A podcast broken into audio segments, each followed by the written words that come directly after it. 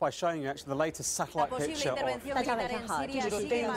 Micah, Vicky, makarang halos limampung pakpangan dito sa Malawi. Slow News, Beyond the Headline.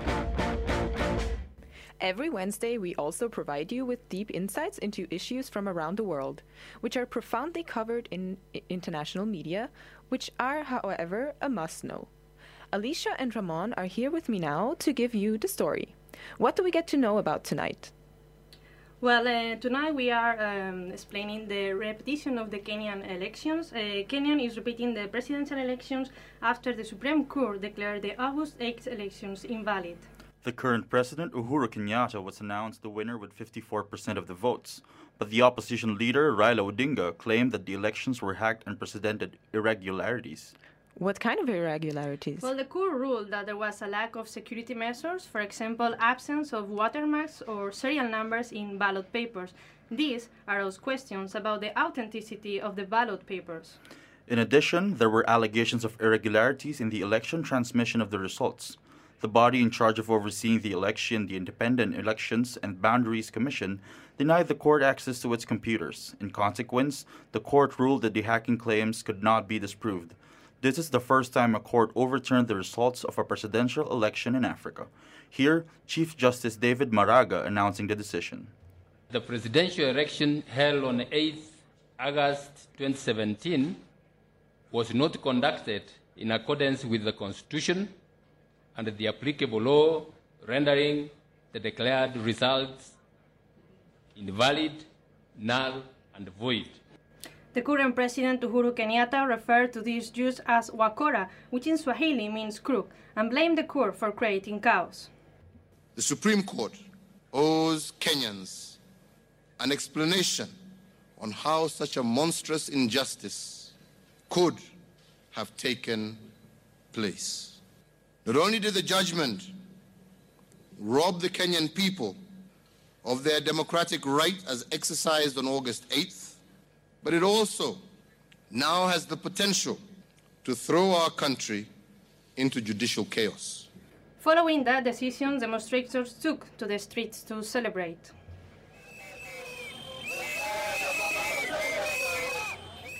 The opposition leader Raila Odinga asked to replace the officials that he labeled as complicit in the electoral fraud. He also demanded the replacement of the suppliers of the equipment used to transmit election results. Did the Kenyan government accept this petition?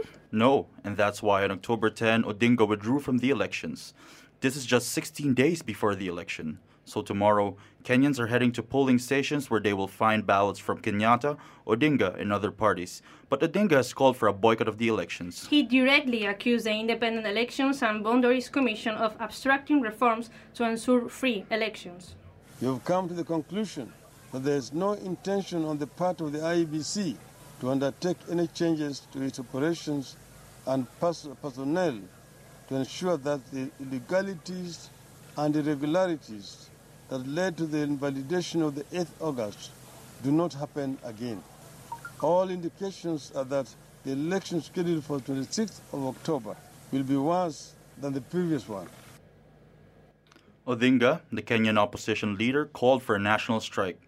Demonstrations were suppressed by police, leaving 28 casualties, many shot by police.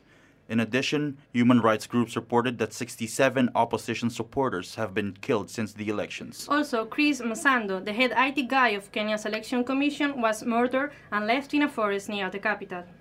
Have other members of the election body been attacked? Well, yes, indeed. The commissioner Roselyn Akombe fled Kenya, citing death threats and a lack of credibility in the election system. In an interview with the BBC in New York, Akombe explained why she left Kenya. I have never felt uh, the kind of fear that I felt in my own country. I have traveled around the world, I have lived in various countries.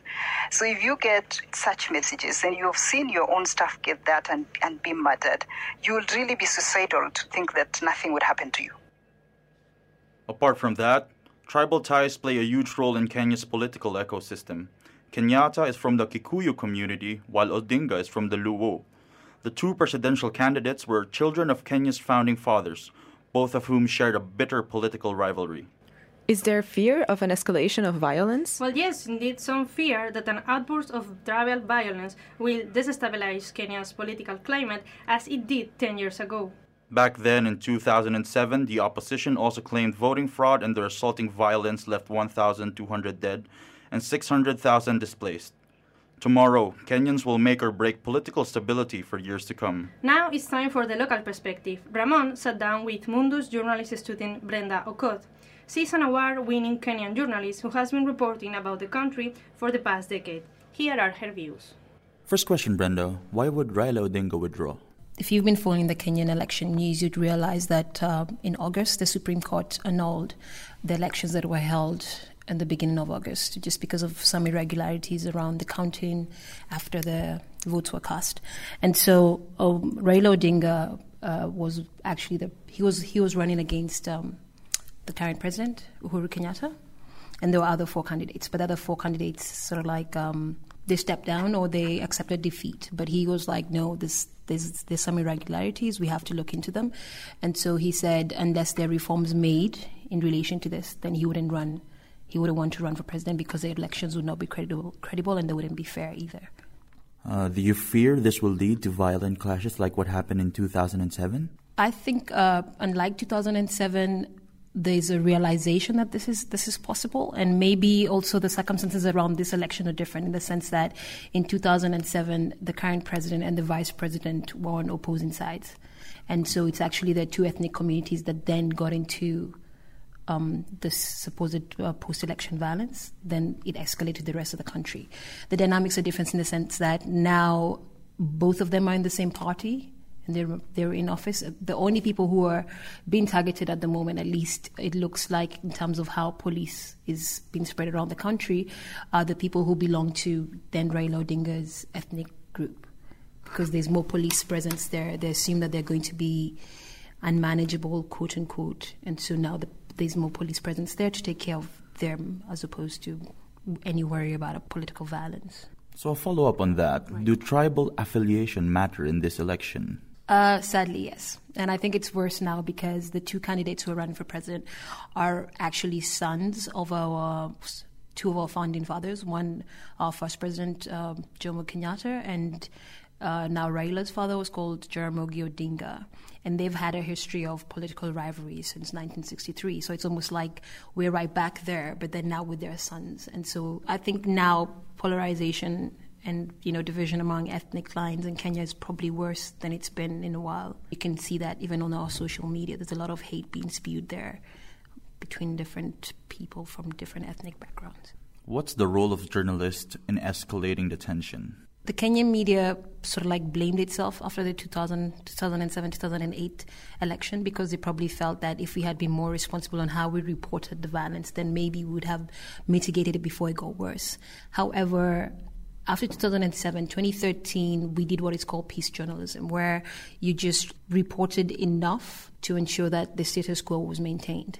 The problem is right now, it wouldn't be very wise of the media to take this stand because it's very clear what media is on what side of the of the election, unfortunately. And let's say this is media that supports the president. They probably report pro president and then alienate the opposition, and vice versa only widening the gap between people because essentially what we are failing to tell the Kenyan population is, is that when trouble goes down, it's the local people who pay for it, not the politicians, because they have options. And I think that's that's the one thing that is not being highlighted by the media. What do you think is going to happen tomorrow? I think we're going to have the most interesting election we've ever had in Kenya, in the sense that one, we have an opposition candidate who has withdrawn from election, but his name is still on the ballot paper alongside other people who had already accepted defeat. And then there's also the president who's running for president, and apparently it's his birthday, so I guess he's kind of hoping he wins. Thank you, Brenda, for the interview. Thank you guys for having me. Planet Mundus, the word in Aarhus. Every Wednesday from 7 to 8 p.m. and online.